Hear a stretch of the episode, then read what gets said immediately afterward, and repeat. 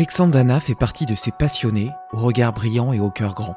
Pour former 27 000 personnes à devenir entrepreneurs, il a dû apprendre à en être un, au prix de plusieurs burn-out et d'autant de doutes. Mais il avait au fond de lui cette énergie pure, capable de transcender le corps et de déplacer des montagnes. Tu sais, celle qui met des étoiles dans les yeux et donne la chair de poule. Incapable d'abandonner, il a tenu bon et emploie désormais plus de 100 personnes chez Live Mentor. Comment différencier la persévérance de l'obstination? Faut-il nécessairement être focus pour réussir? Doit-on sacrifier sa santé et son corps sur l'autel de l'ambition? Quelle place reste-t-il aux hommes dans l'hypercompétitivité des machines? Autant de questions qui ont rythmé cette conversation authentique et philosophique. Bienvenue sur Limitless Project. Je suis David Nicolas, start athlète, père de famille et explorateur du potentiel humain. Belle écoute Ok. Salut Alex. Salut. C'est marrant de se dire bonjour alors que ça fait déjà 3 euh, heures qu'on joue ensemble. oui, oui, on a, on a fait une bonne, euh, une bonne introduction à ce podcast, je trouve. On a, on a été dans le thème, le mouvement, le sport, euh, l'exercice. On a, on a, on a bien célébré les podcasts. Ouais, tu m'as fait découvrir une nouvelle façon de, de s'entraîner qui allie euh, de la force, de la mobilité, un peu de, de flow, d'art. Euh, c'était euh, c'était super chouette. Je te remercie euh, pour ce partage. Et d'ailleurs, je te disais que moi j'aime bien démarrer mes journées par un peu de mobilité, que pour moi c'est une façon d'entretenir mm. la mécanique de mon corps, mais aussi de me mettre en éveil, de me préparer à la journée qui m'attend.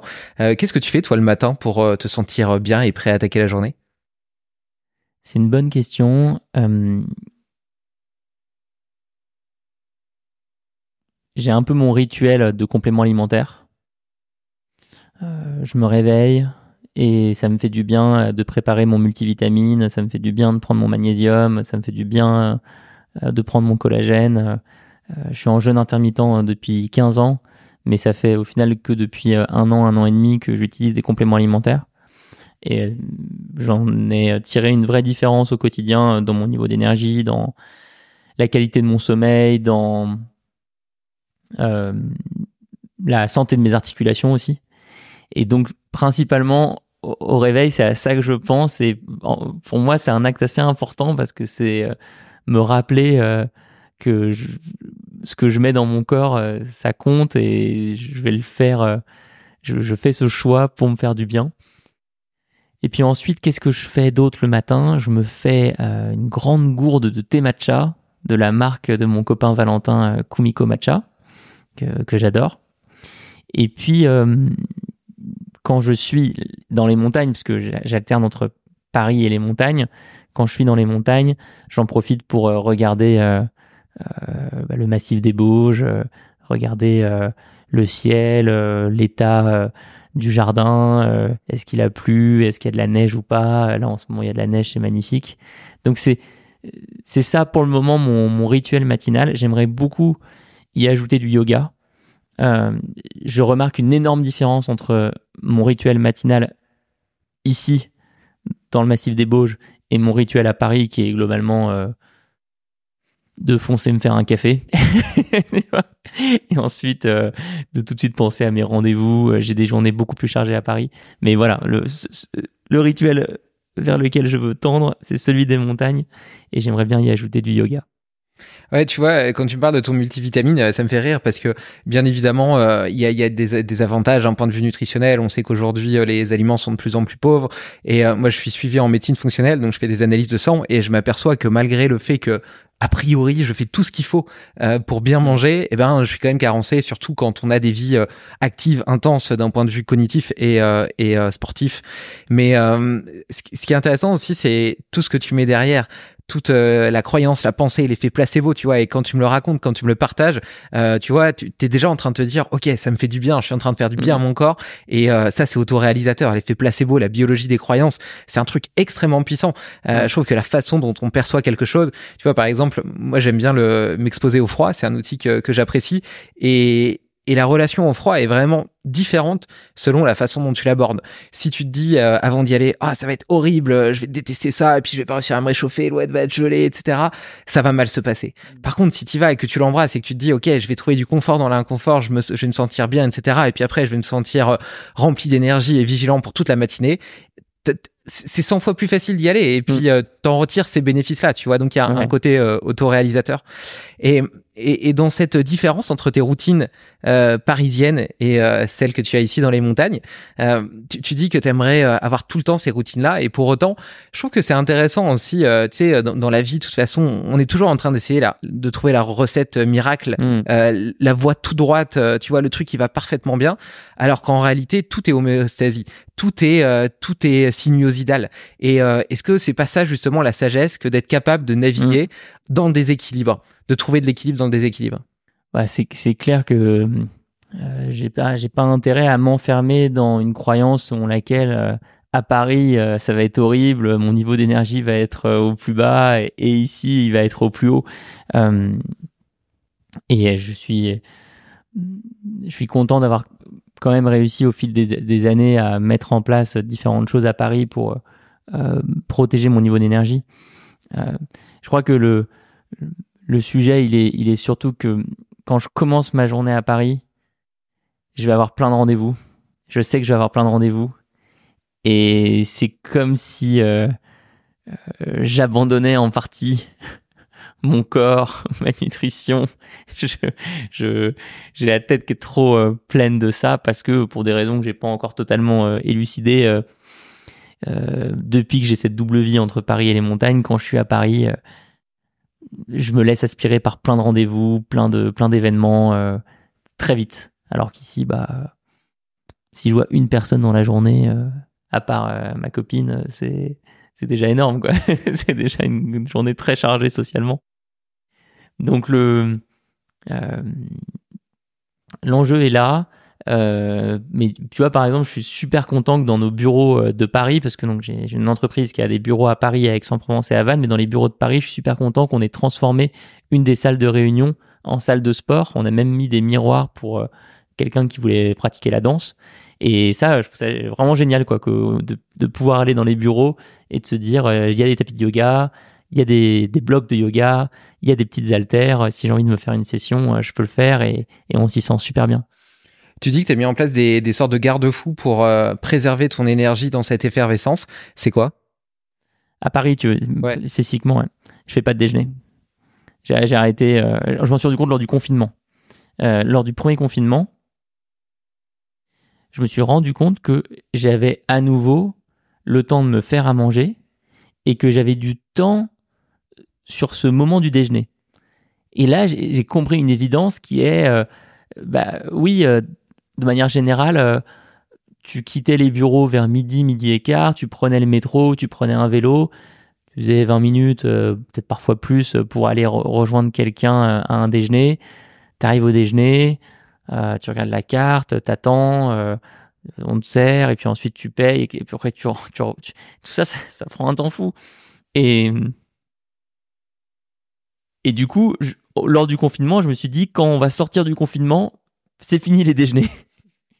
Et, j'adore. Et et en fait de cette décision là, de cette routine là, j'ai ensuite pu découvrir, comme tu as pu le découvrir là chez moi, que ce moment du déjeuner, ce début d'après-midi, c'est le moment où j'adore faire ma pratique, j'adore être en mouvement, j'adore faire du sport, j'adore faire de la souplesse. Ça c'est devenu euh, non négociable. C'est vraiment un créneau où un il y a plus de déjeuner extérieur et deux c'est un moment pour moi où je me mets dans mon corps qui fonctionne mieux pour moi que le soir après le travail où j'ai plus d'énergie. Ouais, et puis en plus, euh, je pense que ça, ça doit un petit peu lisser ta glycémie, te permettre euh, de te redonner de l'énergie. Tu vois là, un moment où tu as probablement un coup de pompe, ça fait aussi une cassure euh, dans la journée entre l'énergie du matin et l'énergie de l'après-midi. Tu vois, ça évite d'être en mode tunnel sur le boulot et puis d'attendre la fin de la journée pour pour se détendre ou décharger cette énergie, etc. Pour moi, c'était très mental aussi. C'était vraiment un, un, un engagement envers moi-même. Tu ne mets pas au aux frontières de ta journée ce qui compte beaucoup pour toi. Donc si être dans ton corps, être en mouvement, ça compte autant que mon entreprise, ce qui est le cas aujourd'hui, eh ben je le mets pas aux frontières. Je le mets euh, au milieu de la journée. Ouais, moi pendant un temps, euh, je m'entraînais justement le matin à 6h30 du mat et euh, j'adorais parce que comme ça quand j'arrivais au bureau, j'avais déjà l'impression d'avoir accompli quelque chose d'hyper important pour moi, tu vois, ma journée euh, alors que avant quand je le faisais en rentrant du boulot, parfois j'avais le stress de me dire est-ce que je vais finir suffisamment tôt pour réussir à le faire? Et donc tu vois, tu avais cette espèce d'état de tension et était toujours entre la frustration et la culpabilité et au final c'est c'est vraiment c'est vraiment pas chouette. Et, et, et moi aussi, tu vois, quand je vais à Paris, c'est c'est l'effervescence, j'y vais moins souvent que toi donc je me sens obligé de rentabiliser à fond quand j'y vais, tu vois. Donc j'ai des petits déjeuners, alors que normalement je fais du jeûne intermittent, mais donc des cafés, on va dire à l'heure du petit déjeuner ou des marches dans Paris, des déjeuners, mm. euh, des euh, des verres euh, des verres sans alcool potentiellement en fin de journée, et puis des dîners, tu vois. Donc vraiment les les, les j'en profite pour voir vraiment plein de gens et et et, et du coup c'est difficile de d'avoir beaucoup de temps pour ma pratique sportive et pour autant ma pratique sportive est absolument indispensable à la fois à mon équilibre émotionnel, à mon sommeil, etc. Et là récemment, j'ai trouvé un outil que je vais tester pour la première fois, et c'est pour ça que je t'en parle en exclusivité. Euh, qui est que euh, d'abord je fais une petite mise en contexte. Euh, il y a plein de chercheurs qui disent que le seul avantage concurrentiel anatomique de l'homme vis-à-vis de tous les autres animaux, mm. c'est son endurance. Mm. Il a des, il, il, a une, une arche, une voûte plantaire, etc., qui, leur, qui lui permet d'absorber les chocs, une capacité hors du commun à évacuer la chaleur, donc à tenir longtemps. Et euh, ça fait qu'on a pu chasser à l'épuisement. Donc mmh. courir derrière les animaux jusqu'à ce que eux meurent de, de chaud, justement, les achever. Mais on oublie la deuxième partie de l'histoire. C'est qu'après les avoir tués, il fallait les porter et les ramener jusqu'au camp. Donc le deuxième avantage concurrentiel de l'homme, c'est sa capacité de préhension, sa capacité de porter des objets d'un point A à un point B. Et ça, c'est quelque chose qui est utilisé depuis la nuit des temps par les militaires qui, quand ils s'entraînent, doivent porter des sacs, tout un package, etc.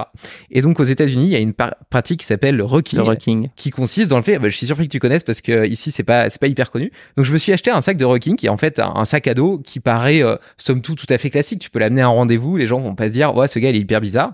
Dans lequel tu mets un poids qui fait 10-15 euh, kilos et que tu portes pendant que tu marches. Et donc, naturellement, tu travailles euh, ton cardio de zone 2 parce que tu as un effort cardiovasculaire un peu plus important, la solidité du tronc, euh, la densité osseuse, etc. Tu peux même t'amuser si tu as envie de faire des petits exercices au poids de corps, euh, tu vois, un petit émum de 6 ou 10 minutes hyper rapide, faire, tu vois, toutes les minutes, tu fais 10 pompes par exemple, ou 10 squats, ou 10 tractions mmh. avec ce petit lest. Et tout de suite, tu as une mini séance de sport qui s'est intercalée dans un quotidien déjà surchargé. Et j'aime bien cette logique de, de voir bah déjà la, la, flexibilité, tu vois, entre les routines que j'ai et la façon que j'ai de m'entraîner dans ma vie quotidienne, de celles que je peux avoir dans des contextes qui sont euh, chaotiques entre guillemets. Et, et l'autre point, euh, c'est euh, c'est bah, j'ai oublié l'autre point euh, mais c'est, ça devait pas être ça devait pas être hyper important non non mais si voilà c'est cette intrication entre la vie professionnelle et le quotidien. Et, et, moi, au cours de la journée, j'ai un bureau assis debout. J'essaie euh, de faire des pauses, euh, des petites pauses régulièrement, tu vois, toutes les une ou deux, enfin toutes les heures de une ou deux minutes, où je me suspends une barre de traction, où je fais un peu de mobilité, où je fais un câlin à ma femme, où euh, je regarde le lac, je fais un peu de respiration. tu vois, d'arrêter d'essayer de cloisonner, d'arrêter d'être en mode tunnel, et puis de se mmh. dire que les deux peuvent être tricotés ensemble. Ouais, ça, je pense, c'est un, un point super important.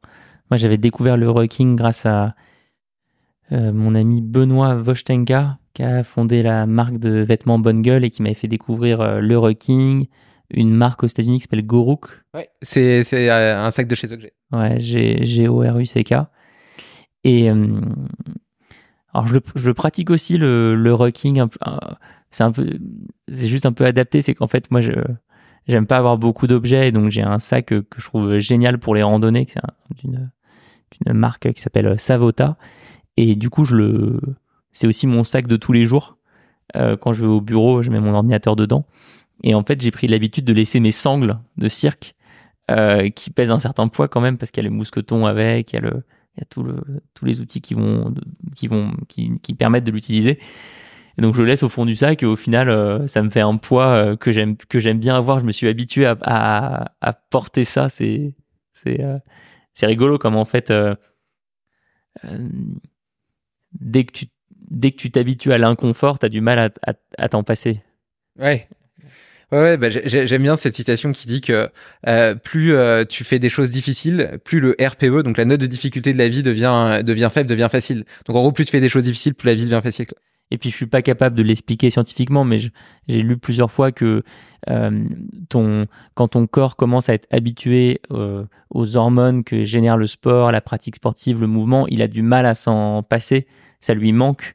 Et ça, moi, qui, qui suis passé d'une situation où bon, pendant plusieurs années je ne bougeais jamais à une situation où je bouge euh, quand même très souvent chaque semaine, je le ressens. Quoi. Les, journées où je n'ai pas été en mouvement, je me sens mal le soir. Il y a un truc qui a, il y a un truc qui n'a pas été fait. Ça a été quoi le wake-up call qui t'a poussé à t'intéresser justement à ton corps et puis à tout cet équilibre de vie? Pour moi, ça a vraiment été le premier confinement. Ouais, ça, ça a été le premier confinement. Mais j'ai rien fait durant le premier confinement. Mais je, je, je, je voyais. Euh, C'était un rendez-vous avec moi-même. Euh, J'avais plus la possibilité d'aller travailler au bureau euh, tous les jours euh, euh comme d'habitude. Donc euh, même si je travaillais sur mon ordinateur euh, euh, tous les jours durant le confinement, mais j'étais quand même beaucoup plus face à moi-même. Et je me rendais compte que j'avais quelque chose s'était passé quoi, quelque chose avait sombré au cours des dix années précédentes, les dix premières années en tant qu'entrepreneur.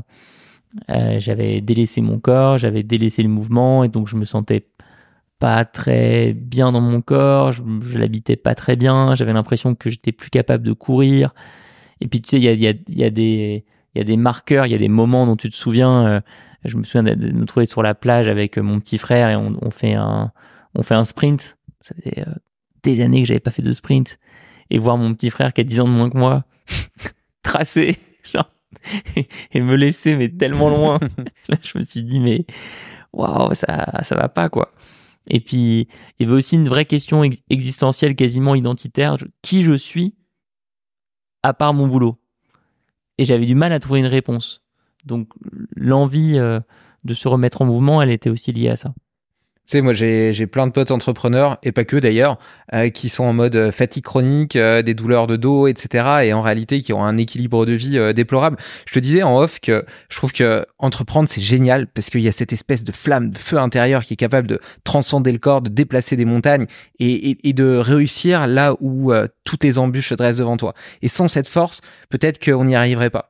Mais d'un autre côté, on peut s'y perdre, s'y brûler, et, et, et, ça a été mon cas, visiblement, ça a été ton cas. Et puis puis euh, celui de plein d'autres personnes que je connais euh, qui quelque part ont sacrifié tout sacrifié, sacrifié leur santé, mais aussi leur relation aux autres, euh, leur, leur équilibre vie pro, vie perso, leur sommeil, et sur l'autel de quoi? D'une réussite qui a en réalité en fait, je te pose la question, est-ce que tu penses que ces sacrifices sont absolument nécessaires pour réussir?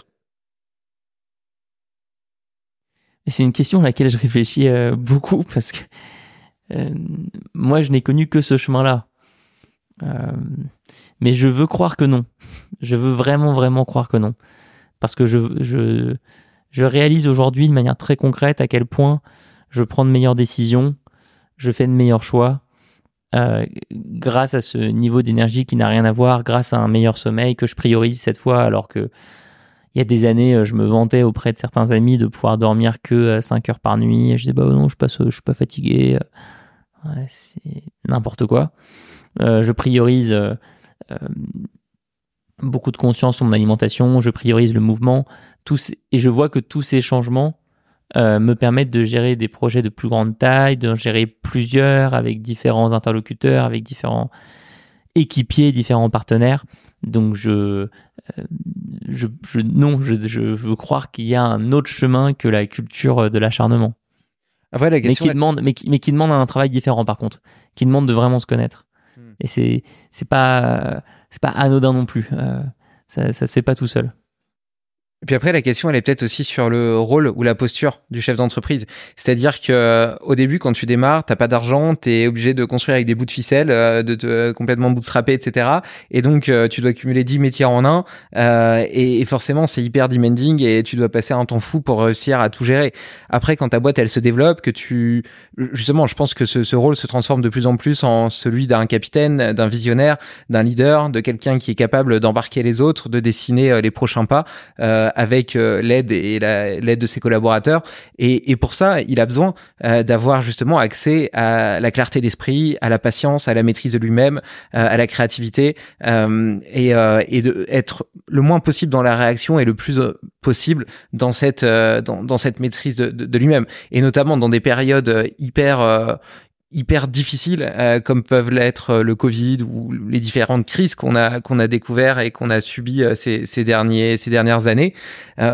C'est là plus que jamais qu'on doit être capable d'être un capitaine fort dans la tempête. Et pour être un capitaine fort pour moi il faut à la fois euh, préserver euh, sa mmh. physiologie pour lui permettre d'exprimer pleinement son potentiel, mais aussi avoir une forme d'équilibre entre vie pro et vie perso, parce que si tu dépends que de ton travail, tu es tellement intriqué dans ton entreprise que euh, ça en devient viscéral et que, de mon point de vue, ta vision en, est, brouillée. Ouais, et puis derrière cette question, il y a aussi...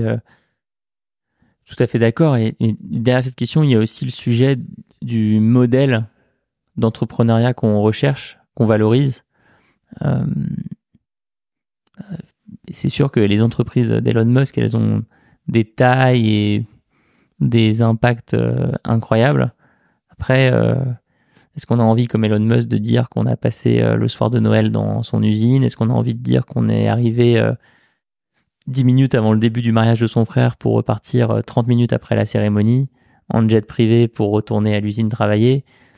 Je crois qu'on est aussi en train de de voir un glissement s'opérer où les motivations des entrepreneurs sont et des néo-entrepreneurs sont très différentes qu'avant, où le sujet c'est plus tant euh, de construire quelque chose d'énorme, euh, de super impactant, euh, avec des levées de fonds, avec des recrutements, mais plutôt d'essayer de construire une entreprise qui est au service d'une passion premièrement, qui est au service d'une vie ensuite, et qui permet justement de trouver cet équilibre. Ouais, je suis d'accord. Et euh, ça m'amène à une question fondamentale qui est, euh, c'est quoi pour toi la définition de la réussite? Alors on a, on a euh, sorti récemment un, numéro de notre magazine parce qu'on, à côté des formations en ligne, Live Mentor opère un, un magazine papier qui s'appelle Odyssée. On, tous les deux mois, on traite un thème de développement personnel, mais pour entrepreneurs. Et donc on a traité le thème de la réussite et ce que je ce que je racontais dans l'édito de ce magazine, c'est que ma définition historique de la réussite, elle était quand même très euh, très influencée par certains films, par certains récits. Hmm. Je lisais beaucoup de biographies d'entrepreneurs. J'avais vu plein de fois le film sur l'histoire de Facebook et donc quand même ma définition de la réussite, c'était euh, on va réussir à aller euh, dans différents pays, on va réussir à aller euh, toucher plein de personnes, on va créer quelque chose de révolutionnaire. Et ma, définition a beaucoup changé le jour où je suis tombé sur euh, un documentaire qui s'appelle Dune, le film qui n'a jamais eu lieu et qui raconte l'histoire d'un réalisateur qui s'appelle Jodorowsky, qui a tenté de faire un film sur Dune. Et il a, il a pas réussi à faire ce film. Il n'a pas réussi à obtenir le budget de 10 millions d'euros qui lui aurait permis de faire le film. Mais ça a été un laboratoire créatif exceptionnel. Il a eu des idées euh, géniales et il a quand même créé un storyboard, une sorte de bande dessinée avec les principaux concepts euh, du film. Et ce storyboard est devenu célèbre dans les studios hollywoodiens, si bien que euh, tu vois les Stormtroopers dans Star Wars, à savoir les, méchants avec les armures blanches, en fait sont très inspirés des designs de Jodorowsky. Et, de, ce documentaire, et puis d'autres inspirations, et puis de, conclusions personnelles, je me suis rendu compte que le, euh, ma définition aujourd'hui de la, de la réussite, elle est, elle est vraiment liée euh, au plaisir qui est pris sur le projet, à la, à la, la capacité euh, d'exprimer qui je suis, ma créativité sur un projet. C'est ça qui va, qui va compter énormément pour moi aujourd'hui. Ouais, en réalité, essayer de trouver une forme euh, d'alignement personnel, euh, d'avoir l'impression de, de, servir à quelque chose, de faire quelque chose qui fait sens pour soi. Euh, et, et, et c'est vrai que je, je sais pas comment tu le perçois, mais effectivement, notre vision de la réussite ou de ce qu'on devrait faire entre guillemets est extrêmement influencée par les injonctions sociales, par les livres, les documentaires, les collègues, les façons dont, dont on voit les autres fonctionner, et on donnait presque une image du travail. Et là, je parle pas spécialement des entrepreneurs, mais de façon générale, comme euh, un effort, comme quelque chose de nécessaire pour avoir un certain statut social, rembourser le crédit de sa maison, avoir une, un statut, voilà, mm. tu vois, revendiquer qui on souhaite être vis-à-vis de la société, mais pas qui on a envie d'être vis-à-vis de soi-même. Et, et, et, je trouve que, tu vois, par exemple, sur mon podcast, j'ai reçu Nicolas Aignon qui m'a beaucoup inspiré, qui lui est un partisan du non-effort. Il dit que, tu vois, tu as tes zones d'excellence, c'est là où tu es très bon, mais ça te fait pas forcément kiffer. Et puis euh, tes zones de génie, c'est là où tu es très bon et en plus tu es aligné.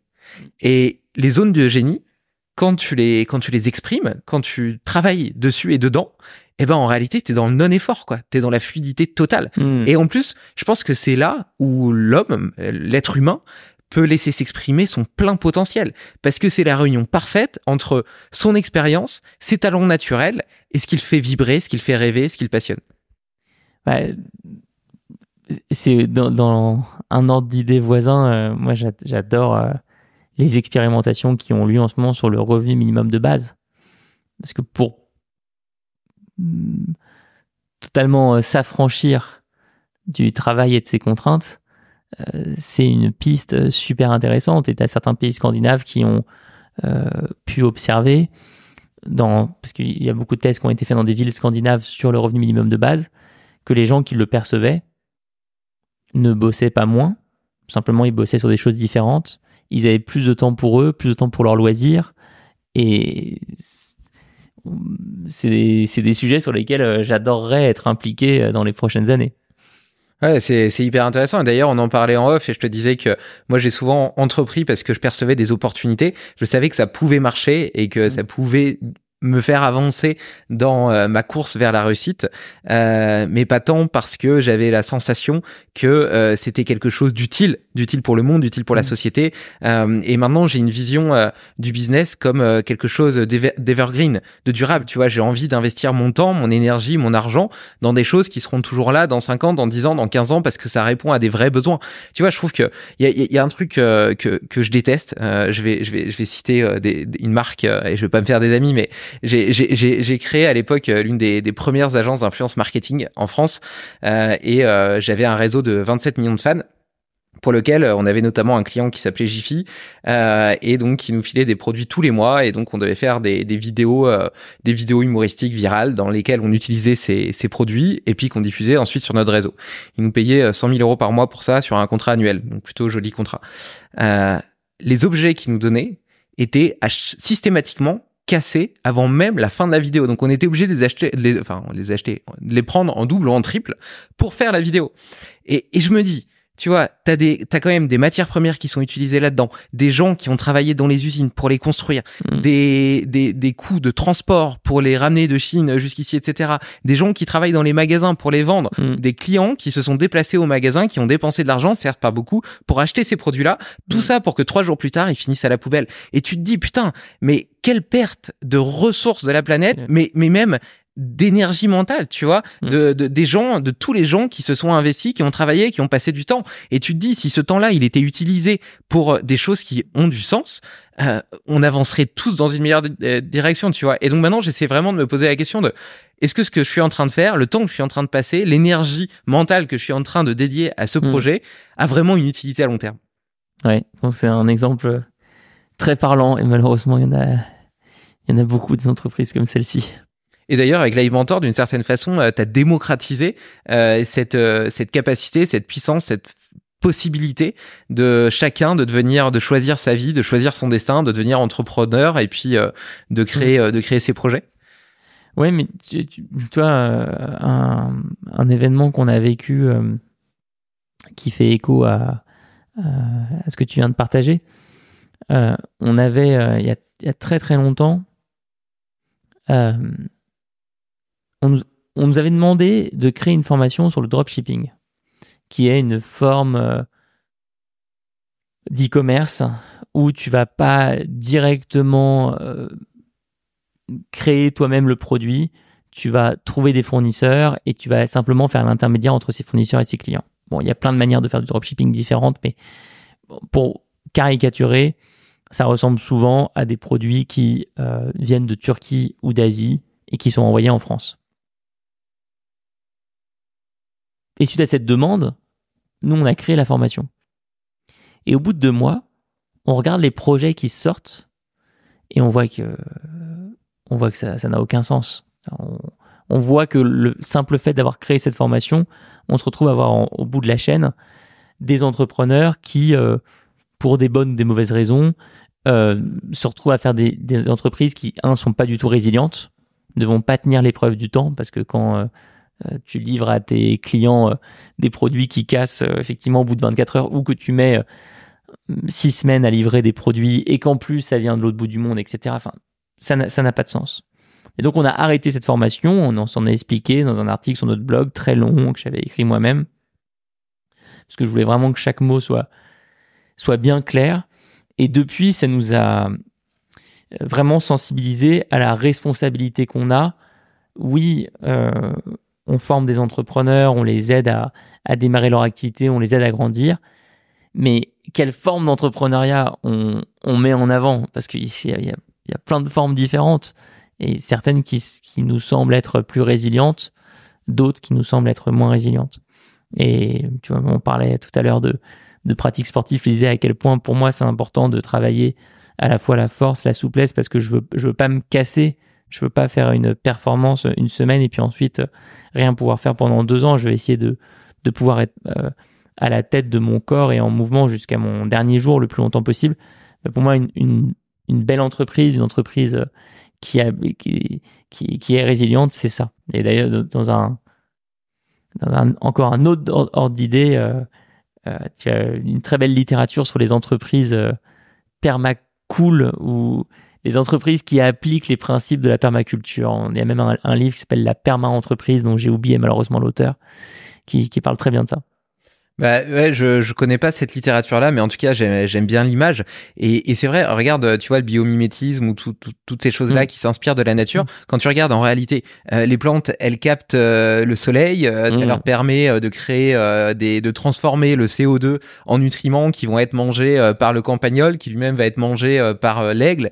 et puis l'aigle un jour il va mourir, il va être décomposé par des champignons, des petites levures, etc. Puis revenir à la terre, donner de l'azote, etc qui vont servir de terreau aux plantes. Et tu vois, il y a quand même ce, cette, cette phrase, cet adage qui dit que dans la nature, rien ne se perd, tout se transforme, qui est vrai. Mmh. Alors que nous, dans nos sociétés, on a quand même plein de plein de pertes, tu vois, que ce soit en termes de ressources, qu'elles soient qu'elles soient physiques, qu'elles soient énergétiques, qu'elles soient émotionnelles, qu'elles soient euh, cognitives.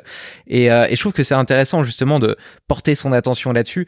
Par exemple, moi, j'essaie d'observer beaucoup plus la façon dont je dépense mon énergie au cours de la journée et de mmh. m'apercevoir qu'il y a des tâches qui me drainent de l'énergie, des gens ah qui me drainent de l'énergie, et d'autres, à l'inverse, qui me permettent d'exprimer euh, mon plein potentiel justement, et des personnes qui me font, qui me mettent en flot, qui me mettent en joie, qui m'inspirent, etc.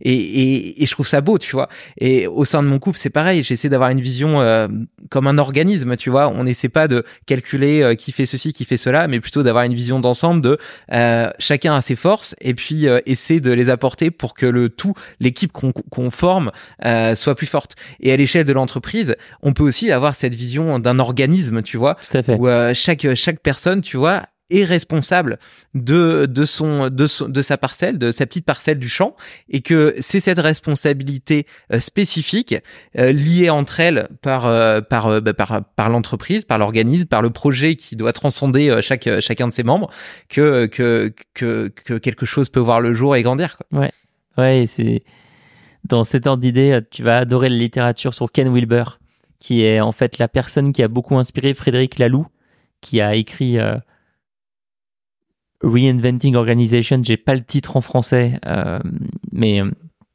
c'est un, immense best-seller sur le mode de fonctionnement des entreprises où il, propose justement différentes classifications des entreprises qui sont rouges, entreprises qui sont vertes, entreprises qui sont bleues, opales, où il y a plus de hiérarchie, il y a plus de management, il y a une sorte de dimension très organique justement. Et il s'inspire énormément euh, des thèses de Ken Wilber, euh, qui je crois même a fait la préface de son, de son livre. Donc ça, ça tu vas adorer. Est-ce que tu as réussi euh, à appliquer ces principes chez Live Mentor et peut-être à faire de chacun des salariés des mini-entrepreneurs au sein de l'entreprise? Pas au niveau de l'entreprise Opal. Non, mais l'entreprise Opal, c'est un, c'est renversant. Enfin, vraiment, quand tu, quand tu lis le livre, c'est complètement renversant. il y a quelques entreprises que je n'ai pas encore rencontrées qui semblent avoir ces principes euh, chevillés au corps, mais qui notamment sont structurés sous forme de scope. Donc la scope, c'est une société où le capital d'entreprise appartient à tous les salariés. Et moi, euh, je serais tout à fait ouvert à en discuter, mais mon passé entrepreneurial fait qu'aujourd'hui, euh, bien plus de 50% de mon capital appartient à des investisseurs qui nous ont soutenus dans des moments difficiles, à des époques, enfin, qui nous ont soutenus pour différentes raisons, mais notamment à une époque où on savait pas du tout entreprendre et en fait l'argent qu'on a reçu nous a permis de faire beaucoup beaucoup beaucoup d'erreurs pour nous amener là où on est aujourd'hui. Euh, et donc transformer une entreprise qui a des fonds d'investissement en scope, c'est un c'est un grand écart quand même euh, assez euh, assez dingue. Je suis très content d'avoir des fonds d'investissement à impact, par exemple. Trois, trois fonds, d'investissement sur les quatre qui sont chez Live Mentor sont des fonds d'investissement à impact, ce qui veut dire que je, je reporte à la fois sur des indicateurs économiques, mais aussi sur des indicateurs d'impact, le nombre de femmes parmi les personnes qui suivent nos formations, le nombre de personnes qui sont situées en dehors des grandes villes, le nombre de personnes qui ont euh, jamais fait d'études et qui créent une entreprise suite à une de nos formations. Mais euh, euh, mais donc je pense que voilà, il y, a, ce premier sujet qui est l'alignement entre une structure capitalistique et un mode de gouvernance. Par contre, ce qu'on a réussi à mettre, je crois, mais il faut demander aux gens de notre équipe qui témoigneront euh, mieux que moi, mais je crois qu'on a réussi à mettre euh, un maximum d'autonomie et d'indépendance. Euh, certaines équipes peuvent totalement travailler depuis chez elles si elles le souhaitent. D'autres équipes peuvent alterner entre les bureaux et du télétravail. on a des projets collectifs mais on évite d'écrire des fiches de poste à la virgule près euh, euh, pour que la pour contrôler la personne et qu'elle se sente emprisonnée. Je connais des entreprises où le matin tu dois pointer et dire à quelle heure tu arrives. Ça n'a jamais existé chez nous. Euh, tu, viens, tu t'en vas. Je connais des entreprises où, outre le contrôle du temps euh, il y a un contrôle vraiment sur ce qui est produit, c'est-à-dire que tu commences le matin et tu as une tâche à accomplir et le soir tu dois checker est-ce que cette tâche elle a été accomplie ou pas. Bon, ça c'est, on est à des années-lumière de ça et, je crois que ça explique pourquoi euh, on réussit à, garder les gens dans le temps. Je crois que ça explique euh, l'ambiance qu'il y a dans, la boîte. je pense que c'est ce qui explique aussi pourquoi on arrive à souvent avoir des entrepreneurs qui viennent postuler chez nous pour un emploi salarié en emploi salarié. Mais c'est un, un sujet passionnant. Il y, a, il, y a, il y a aussi une dimension qui est la taille de l'entreprise. Aujourd'hui, Live Mentor, c'est 100 salariés. Un CSE, parce que tu es obligé d'avoir un CSE quand tu es 100 salariés. Le, comment dire, euh, je ne peux pas aller très loin là-dedans, c'est méga technique. Mais je pense pas que le, que le, enfin, je, non, j'affirme même que le droit français, quand il a pensé le rôle d'un CSE, il l'a pas pensé en gouvernance opale, tu vois. Il s'est pas dit ça. il s'est pas du tout dit ça. Donc euh, tu joues aussi avec un cadre euh, euh, social, un contrat social. Mais ce qui serait intéressant, c'est de se dire s'il y avait par exemple le revenu minimum de base implémenté, qu'est-ce que ça donnerait comme conséquence dans nos entreprises? Moi, je pense que ça serait très intéressant et pour le mieux. D'ailleurs, je reprends ton, ton idée de revenu universel de base, et euh, notamment avec euh, la montée de l'intelligence artificielle, on, on, on, voit que les, les, métiers manuels avaient déjà commencé à être remplacés par les machines. Maintenant, les métiers intellectuels commencent à l'être aussi. Euh, est-ce que, est-ce que dans ce monde euh, d'hyper compétitivité face aux machines, la seule voie, ça serait pas justement celle d'entreprendre et que chacun soit entre guillemets un petit peu à son compte, avec et, et, ça rend d'autant plus possible ce système de, de revenu universel de base parce que a priori, il y a, y a moins besoin euh, de, de, travailler dans l'opérationnel et plus dans euh, la, réflexion. Ah, je ne pensais pas que tu m'emmènerais sur ces sujets dans ce, dans ce podcast, mais, mais ils sont. Ils sont top. Euh, moi, quand je vois l'intelligence artificielle et la, la robotisation, je pense beaucoup à toute cette littérature qu'on peut trouver chez des Aurélien Barraud, par exemple, pointant du doigt la nécessité de construire des économies de relations et non pas des économies de transactions. C'est-à-dire qu'aujourd'hui, ce qu'on regarde comme indicateur, c'est la production de biens et services. Et parfois d'ailleurs même c'est euh, le PIB augmente alors qu'il y a eu un incendie, alors qu'il y a eu une explosion, alors qu'on a produit des, trucs complètement catastrophiques pour la planète et pour les gens qui sont dessus, pour nous-mêmes. C'est de la valeur économique, le PIB augmente. Bon. Mais il y a plein d'autres choses qui ne peuvent pas être euh, quantifiées par des indicateurs, comme euh, une relation, comme un moment, comme la création de liens dans un village, dans une ville, etc. Et je, crois qu'on a vraiment intérêt à ne pas oublier ça et à comprendre que ça, ça compte peut-être beaucoup plus que beaucoup d'autres choses et que, et que ce ça en question, euh, l'IA ou autre ne peut pas le, ne peut pas la remplacer, ne peut pas le faire. Par contre, on a intérêt peut-être à, à, lui donner plus d'importance. une sorte de bonheur intérieur brut. Euh, par exemple, ouais. Mais il y a, un livre qui est vraiment fantastique là-dessus qui s'appelle Ecotopia, qui est une fiction, euh, euh, une utopie écologiste qui a été publiée dans les années 60 par un auteur qui s'appelle Kallenbach et qui raconte la sécession de trois États américains des États-Unis. C'est-à-dire que trois États décident de faire sécession, de sortir des États-Unis, de construire leur propre euh, nation qu'ils appellent Ecotopia, et ils mettent des frontières. Enfin, ils, vraiment, ils s'isolent complètement et, 20, ils ne donnent aucune nouvelle au monde extérieur, ils n'acceptent personne au sein de leurs frontières pendant 25 ans. Et au bout de 25 ans, il y a un journaliste qui est enfin admis et qui arrive avec plein d'idées reçues, de, de, préjugés, de clichés. Et le, le, livre n'est rien d'autre que son carnet de bord où il raconte son journal intime, où il raconte son séjour à Ecotopia. C'est fantastique. Ouais, trop cool, ça me donne vachement envie de le lire en plus. Tu vas adorer. Ouais, ça, ça m'étonne pas. Euh, j'ai lu dans la presse que euh, au tout début de Live Mentor, avais les cinq premières années euh, avaient pas été un franc succès et puis ça avait explosé d'un coup. Euh, pendant ces cinq ans, qu'est-ce qui qu'est-ce qui t'a quand même fait tenir le coup et comment est-ce que tu différencies la persévérance de l'obstination? Alors, ce qui m'a fait tenir le coup, c'est que j'adorais enseigner. J'ai toujours adoré ça. Euh, à 19 ans, j'ai donné mon premier cours. C'était un, cours particulier. C'était ma première expérience de formation slash coaching slash mentorat. Enfin, tout ce grand univers-là de l'enseignement. Ma première expérience, c'est je donne un cours particulier à 19 ans et je trouve ça incroyable. Je vois pas le temps passer. Du coup, je commence à donner d'autres cours particuliers. Euh, je commence à en donner énormément. Un jour, je donne un cours sur Skype et là, c'est le déclic, c'est le moment qui me donne l'idée de la première version de Live Mentor, qui était très différente de ce qu'on fait aujourd'hui. Euh, mais ça me donne l'idée de notre première plateforme, qui était une plateforme de soutien scolaire à distance par visioconférence. Et donc ces cinq premières années très difficiles, on les consacre à ce modèle-là. Et effectivement, il n'y a rien qui va. Euh, déjà, on ne peut pas se payer, ce qui est euh, vraiment problématique. on fait plein d'erreurs. Euh, on a des épisodes malheureux comme des gens qui utilisent des cartes bancaires volées sur notre site et on doit rembourser euh, les sommes d'argent. Euh, on, on se fait hacker le site internet. on a des, des retards dans tout ce qu'on essaye de produire. Bref, il n'y a rien qui va. Je retourne habiter chez ma maman à l'âge de 29 ans parce que je peux plus me payer un loyer. Enfin, c'est compliqué. Mais ce qui m'a permis de tenir, c'est que j'utilise notre plateforme pour donner moi-même des cours à distance.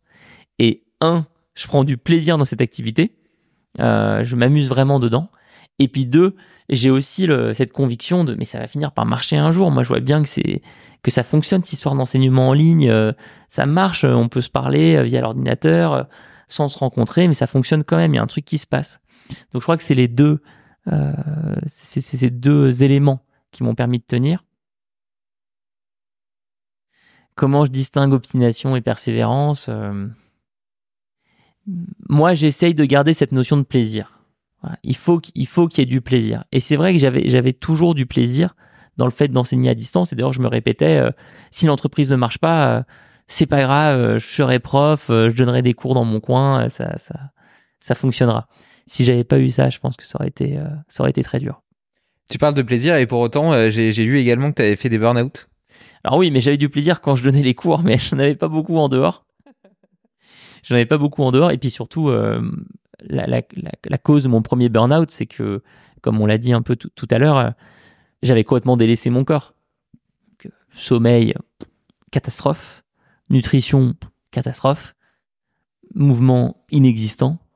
Et donc là, je me retrouve euh, en février 2016 à Londres pour trouver des investisseurs. Alors que je crois plus au projet. Malgré le plaisir que je prends dans les cours, euh, malgré ma conviction qu'à un moment ça va marcher, là ça fait tellement longtemps que j'y crois plus. Donc là, il y a une dissonance cognitive énorme, ça que tu es en train de, demander à des gens des sous, de pitcher ta, ton entreprise. Mais alors que toi-même, euh, t'y crois plus et, ben, à un moment le, le, corps s'effondre. Donc ça c'est le, récit classique de burn-out, c'est le, corps qui parle. Euh, et c'est vrai que c'est assez, incroyable quand tu le vis quand même, hein, parce que d'un coup, tu peux plus te lever le matin. T'as vraiment mais qu'une envie, c'est de rester dans ton lit et c'est tellement, euh, tellement bien, c'est tellement, tellement bon et en même temps tellement horrible hein, parce que t'es pas, pas non plus en train de hurler de joie dans ton, dans ton lit, mais vraiment, je me souviens de ces moments où pendant plusieurs semaines, sortir du lit, sortir de chez moi, c'est pas, c'est pas possible. C'est pas possible. Après, il y a la reconstruction qui commence, c'est toute une autre étape. Mais voilà, moi, je, garde vraiment cette, euh, cette importance du corps qui envoie des signaux. Moi, je l'ai, senti pour la première fois lors du burn-out. Alors après, euh, ce qui est, euh, quand tu commences, quand tu continues d'explorer tes ressentis corporels, puis tu l'as vu dans la pratique qu'on a fait ensemble, c'est une pratique où on essaye énormément d'être à l'écoute du corps. On se rend compte que le corps peut nous dire autre chose que attention, tu fais un burn-out. Et heureusement, le corps peut nous dire ah là t'es en forme, là t'as envie de t'étirer, là t'as envie de bouger, là t'as envie de danser, là t'as envie de courir. Tiens là t'as des réserves, tu pensais pas les avoir. Ça c'est les coureurs, je pense que vous avez beaucoup ça, ce moment où tu euh, tu cours, tu cours et puis au bout d'une heure, au bout d'une heure et demie, tu dans ton dans ta tête tu te dis oh, je, commence à être fatigué et en fait tu sens un truc dans ton corps qui dit non mais attends en fait euh, t'en as dans le coffre quoi. Donc euh, voilà ça c'était mon mon apprentissage Ouais, bah, cette énergie-là, elle vient aussi parfois de, de, tous les bénévoles, de tous les volontaires qui sont là et qui sont dans les courses. Ouais, dans les courses, qui sont hyper courageux parce que, tu vois, par exemple, j'ai fait la Saint-Élion, ça se court de nuit, il faisait, euh, je sais pas, moins, moins 10 dehors, il neigeait, etc. Euh, et les mecs, il fait 3 heures du mat ou 4 heures du mat, ils passent la nuit dehors pour t'applaudir et t'encourager. Et toi, en fait, euh, bon, au début, c'est joli, t'as de la neige, t'es dans des petits chemins comme ça de montagne, c'est génial. Puis après, c'est de la route, t'en as marre, t'es crevé, t'as mal partout, etc. Et puis, et donc le fait de, croiser justement le regard de ces bénévoles qui t'applaudissent, qui t'encouragent, qui disent allez vas-y et tout, ça te donne une énergie de dingue. Et, euh, je trouve que c'est, je trouve ça, hyper beau. Euh, mais euh, c'est, vachement intéressant ce que tu dis. et tu vois, je te parlais tout à l'heure de ma redécouverte de l'énergie, du fait que maintenant je la vois un peu comme une boussole. Et toi, mhm. tu l'as utilisé sous d'autres termes, tu me disais le plaisir. Mais au final, c'est un petit peu la même chose. Qu'est-ce que je ressens là? Mais en fait, c'est des questions qu'on se pose plus. Et de la même façon, là, tu parles du corps, du corps qui est capable de te parler, mais la plupart des gens, ils ont perdu cette relation au corps, ils ressentent même plus les, les tensions qu'ils peuvent avoir. Et, et le truc, c'est qu'en fait, plus tu te déconnectes de tout ça, de tous ces signaux, moins tu peux les percevoir et donc euh, plus tu fonces dans le mur. Et, euh, et quelque part, pendant euh, plusieurs mois, plusieurs années, tu peux foncer en mode délaisser ta nutrition, ton sommeil, ton équilibre émotionnel, etc. Et puis tu prends des vacances et tu tombes malade comme un chien parce que ton corps il essaie de récupérer. Puis un jour, soit tu fais un burn-out, soit tu as une maladie grave, tu fais un infarctus, tu fais ceci, une dépression, tu mm. plantes ta boîte. Et, et tu vois, ça arrive un petit peu comme ça d'un coup. Tu vois pas vraiment le truc monter progressivement. Ouais. Ouais, non, ça, ça, ça, ça tombe d'un coup. Et comment tu as réussi à te reconstruire? Ça a été long. Hein. Il y, a eu plusieurs euh, étapes, mais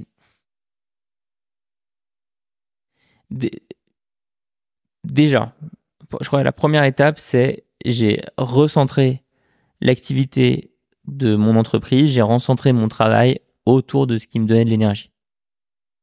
Donc toutes nos, premières évolutions de modèles, le fait de, de commencer à faire des formations, de le faire pour des créateurs, des créatrices d'entreprise, ça a vraiment été euh, un alignement entre ce qui m'animait moi profondément et ce qu'on pouvait euh, faire comme activité.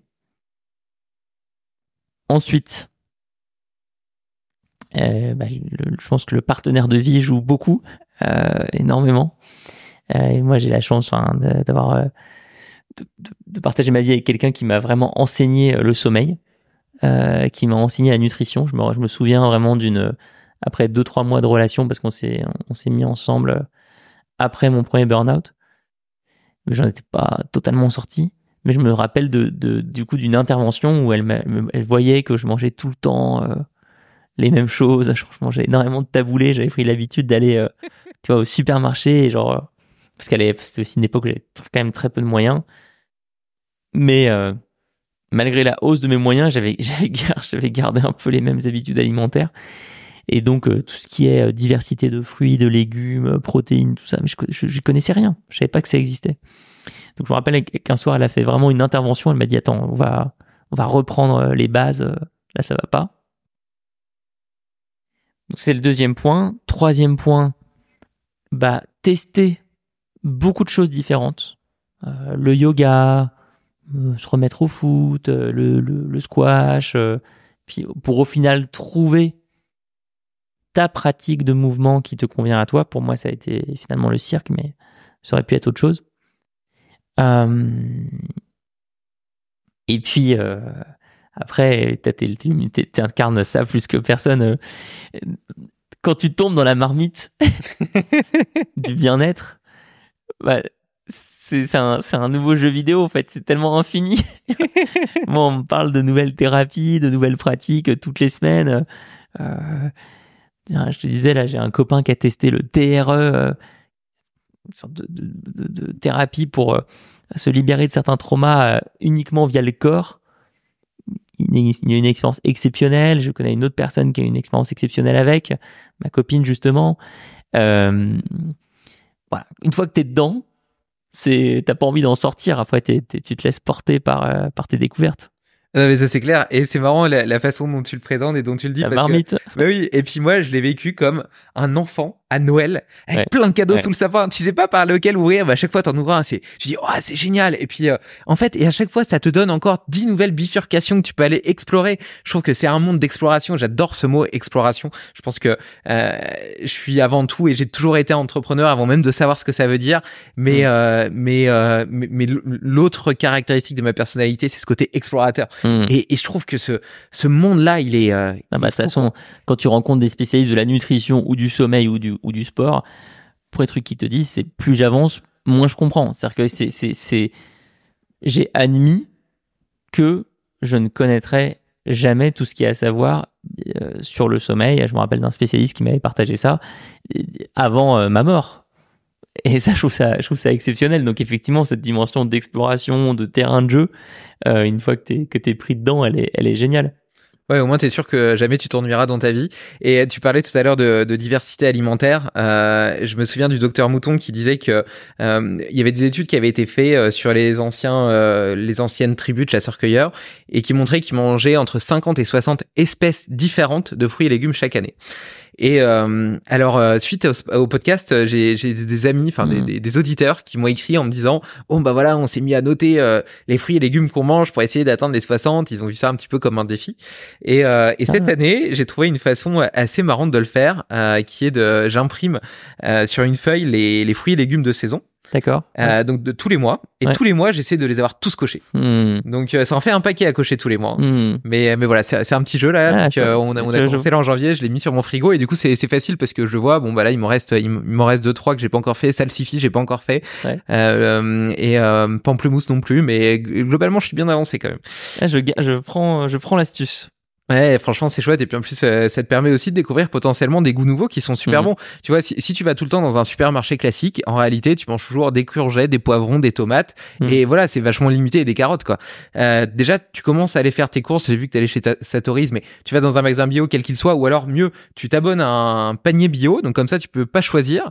Et ben, tu te retrouves à manger du radis noir, euh, des rutabagas, des topinambours, des choses que tu vois jamais dans ton assiette sinon. Et mhm. en fait, euh, bah, tu te fais une petite euh, purée de topinambour carotte avec un peu de citron, un peu d'huile d'olive.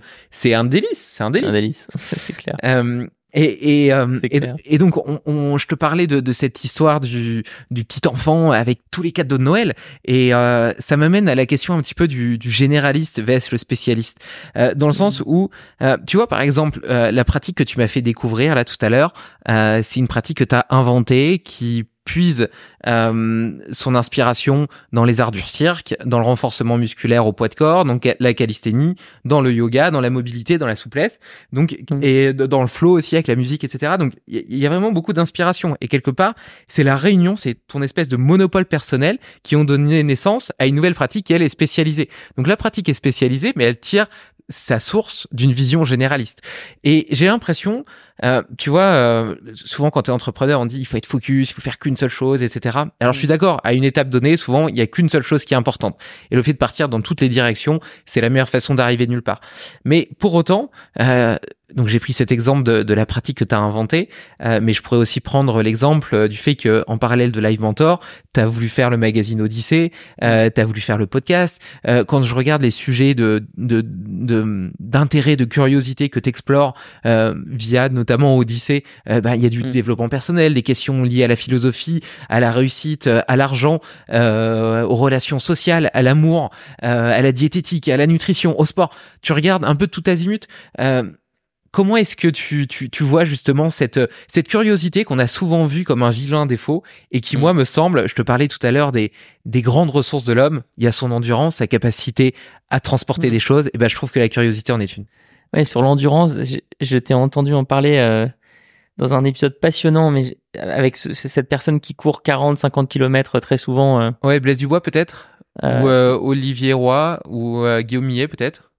Ah, j'ai, j'ai oublié. Bon, c'est un détail. Mais, mais, mais c'était, mais en tout cas, j'invite tout le monde à écouter ces épisodes. Euh, euh il, était en train de faire, je crois, une course en Norvège. Euh, ah non, Arnaud Manzanini. Voilà. Ah oui, oui, qui, qui a traversé les États-Unis en vélo, euh, qui a fait 4900 ouais. km comme ça vélo. Et qui dit aux coureurs, quand ils font leur pause de l'été, attendez, faites pas une pause totale de 4 semaines, faites-vous des petites courses, enfin, qui, qui, qui, qui, qui explique vraiment qu'on est fait pour courir tout le temps. Alors, pour répondre à ta question sur la curiosité,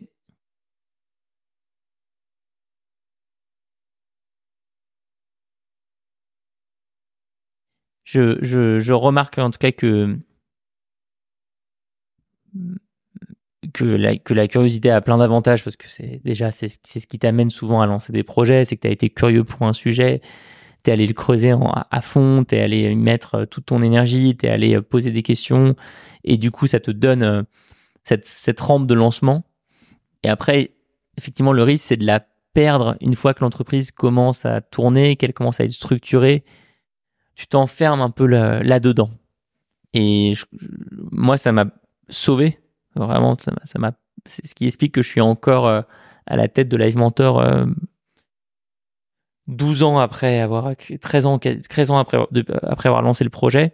C'est que j'ai réussi à me créer des espaces de curiosité dans cette entreprise, notamment via le lancement de notre magazine Odyssée et d'autres à, d'autres endroits également. Euh, c'est quelque chose aussi qui, est lié à moi et ma, ma psychologie. Euh, euh J'adore rencontrer de nouvelles personnes. Je suis rouge euh, et jaune en processcom. Je suis euh, porte rouge dans le modèle de personnalité de Fabrice Midal. Enfin, dans, tu prends n'importe quel outil de connaissance de soi, je retombe toujours un peu dans les mêmes cases. Le goût de la relation, le goût des surprises, le goût des rencontres. Donc c'est pour ça aussi que j'aime beaucoup être en dehors de la boîte pour rencontrer de nouvelles personnes et voir s'il n'y a pas des, ponts à faire euh, avec l'entreprise. Et ce qui est assez euh, jouissif pour moi, c'est d'être euh, d'avoir réussi à, créer des ponts entre l'univers des entrepreneurs et d'autres univers. Donc on le fait encore de manière assez, assez timide, mais on le fait. On le fait avec le magazine, on le fait parfois avec des mini-formations, où on va euh, prendre euh, l'univers de la confiance, l'univers des émotions, et faire un pont entre cet univers et l'univers de l'entrepreneur. On va prendre parfois, même si c'est encore très rare, l'univers de la santé, et faire un pont entre cet univers-là et celui des entrepreneurs. Et ça, euh, ouais, ça, ça me réjouit vraiment beaucoup. Et est-ce que dans, dans ce monde de stimulation, tu arrives encore à trouver le temps de t'ennuyer? Euh... c'est quelque chose qui est, qui est historiquement très difficile pour moi. Je suis euh, hyperactif diagnostiqué. Euh, j'ai un TDA de type hyperactif impulsif. Et donc l'hyperactif impulsif, il est tout le temps en train de faire quelque chose, il est tout le temps en train de bouger, il a toujours un truc dans sa tête, etc., etc. Le mouvement m'aide énormément parce qu'il y a, il y a deux phases hein, dans les dans les moments où je suis en mouvement. Tu as la phase où ça bouge, ça bouge, ça bouge. Et puis il y a des moments qui peuvent durer deux minutes, mais qui parfois durent 20 minutes, parfois durent une heure, où euh, j'arrête et je suis euh, allongé ou je suis euh, assis et en fait il se passe plus grand chose. Mais j'ai besoin, tu vois, d'avoir cette cette grosse défense pour y arriver.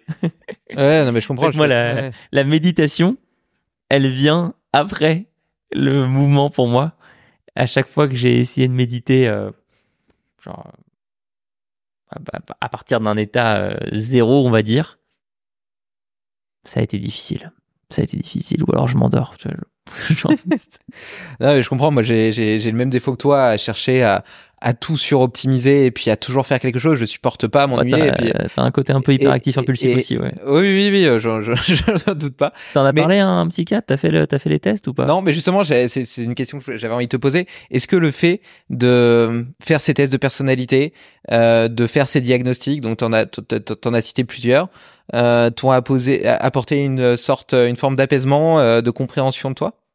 Euh, ouais, moi, ça m'a, énormément aidé. Euh, après, j'ai un, un avis euh, vraiment très affirmé dessus. Je pense qu'il y en a aucun qui a une vérité absolue. Je pense qu'il faut absolument pas s'enfermer dans un des résultats. Mais par contre, si tu joues avec et que c'est une grille de lecture, c'est très utile. C'est très utile pour te comprendre toi, pour comprendre les autres. Et, et, et par contre, ce qui est, ce qui est problématique, c'est qu'on a aujourd'hui euh, énormément de, de conceptions euh, jugeantes, dévalorisante, euh, enfermante sur, dans l'utilisation de ces outils. Tu vas par exemple avoir euh, 99,9% des parents, euh, si tu leur annonces que leur enfant il est TDA, euh, ils, sont, ils sont en panique totale. Mais parce que la personne qui leur annonce leur dit que c'est gravissime, leur dit que c'est un problème, leur dit que c'est une maladie. Parfois j'ai entendu ça. Hein. Et leur dit on va vous donner la ritaline des médicaments, etc. Euh, attends, euh, déjà, un, euh, alors sur le sujet spécifique du TDA, il faut se poser la question quand même, notamment pour le trouble de l'attention, de qu'est-ce qui est inné et qu'est-ce qui est lié à un environnement, à des villes modernes où il y a beaucoup de pollution visuelle, à une alimentation qui est trop sucrée, donc beaucoup trop excitante, à un temps de sommeil qui est trop faible, donc qui nous met dans un état où on n'est pas calme le jour d'après. Donc déjà sur le TDA, faut vraiment euh, faire gaffe parce qu'il y a une tendance à surdiagnostiquer les enfants au TDA euh, au lieu d'interroger l'environnement. Et deux, euh, si il y a vraiment, indépendamment de l'environnement, quel que soit l'environnement, une tendance à avoir une attention dispersée ou une tendance à être dans une hyperactivité, impulsivité, en fait, ça peut très bien être une force force euh, incroyable. Faut, faut, faut, faut jouer avec comme une force. Moi, je le vois comme ça. Et d'ailleurs, je me dis que euh, si on le diagnostique comme un trouble, c'est peut-être parce que la baseline n'est pas correcte, parce que on cherche à avoir une voie du milieu. Tu regardes les enfants déjà à l'école. Euh, les enfants, ils ont besoin de bouger, ils ont besoin de mouvement. Moi, j'ai deux filles. Euh, elle est tout le temps en mouvement et c'est super et c'est très très bien et on devrait l'encourager à continuer à rester en mouvement.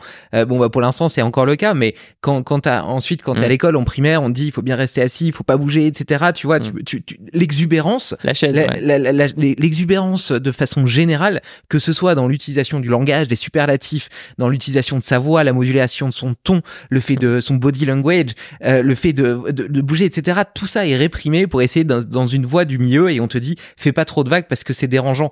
Et, et donc vis-à-vis de cette baseline et qui plus est euh, de cette de ce nivellement vers le bas aussi où on en fait de moins en moins et moins t'en fais, moins t'es capable d'en faire. Tu t'en rends bien compte d'ailleurs avec le sport. Tu prenais, je, je reprends l'exemple de la course à pied parce que je trouve que c'est hyper parlant. Euh, tu vois, avant je faisais un 10 km, j'avais l'impression que c'était un exploit. J'en avais fait un une fois avec ma, avec ma copine. J'avais l'impression d'avoir fait un exploit toute la journée. Après, je m'étais reposé en me disant, attends, attends, attends, on a fait 10 km quand même. Aujourd'hui, c'est c'est juste un petit entraînement, un petit run, un petit easy run comme ça de, de sortie, tu vois. Et et et, euh, et la perception de mon corps est celle-là. Donc entre guillemets, plus t'en fais, plus tu es capable d'en faire aussi. Et donc forcément, si tu compares à une baseline moyenne qui est déjà basse, eh ben euh, ça paraît euh, hyper actif. Mais en réalité, est-ce que ça serait pas ça la norme? C'est tout le sujet de l'effet cumulé, hein, ce que tu viens de, de, de partager, mais c'est c'est vrai que moi, ces, ces outils effectivement de personnalité, de connaissance de soi, m'ont permis aussi de manière rétroactive de mieux comprendre mes moments de souffrance. De me dire, en fait, tu as souffert à cette époque parce que t'exprimais pas assez cette hyperactivité. T'étais, euh, euh t'avais aucune hyperactivité corporelle, par exemple. T'étais euh, à l'arrêt. Donc, euh, ça pouvait pas très bien marcher. Il y, a un concept que j'ai exploré, que j'ai trouvé intéressant, c'était la notion de, des intelligences multiples. Ah oui, ça c'est génial, j'ai beaucoup aimé aussi. Bien sûr, intelligence kinesthétique, intercorporel, intracorporel, l'intelligence environnementale aussi, musicale. Ouais, c'est un, très beau concept. Ouais, et puis comprendre que du coup, déjà, euh, ce qui me plaît, une des choses qui m'a poussé vers l'entrepreneuriat sans que je le sache, c'est qu'elle avait tendance à nourrir toutes mes intelligences, et c'est pour ça que je m'y sentais épanoui. Mais que plus que la, plus la boîte avance et passe de la création à l'opérationnel, moins certaines de ces intelligences étaient nourries et par conséquent créaient des manques et, mmh. euh, et devaient l'être par ailleurs, sans quoi ça crée une forme de frustration. Et j'aime bien cette image des tigres. Tu vois, c'est comme si tu avais tes, tes, intelligences et chacun, chacune, c'est un tigre. Soit c'est un énorme tigre, il a besoin de bouffer un, un bœuf tous les jours, soit c'est un petit tigre et il lui suffit juste un petit steak, tu vois. Mais s'il a pas mangé, dans tous les cas, le tigre il est en train de crever de faim, il sera pas content. ouais, j'aime beaucoup.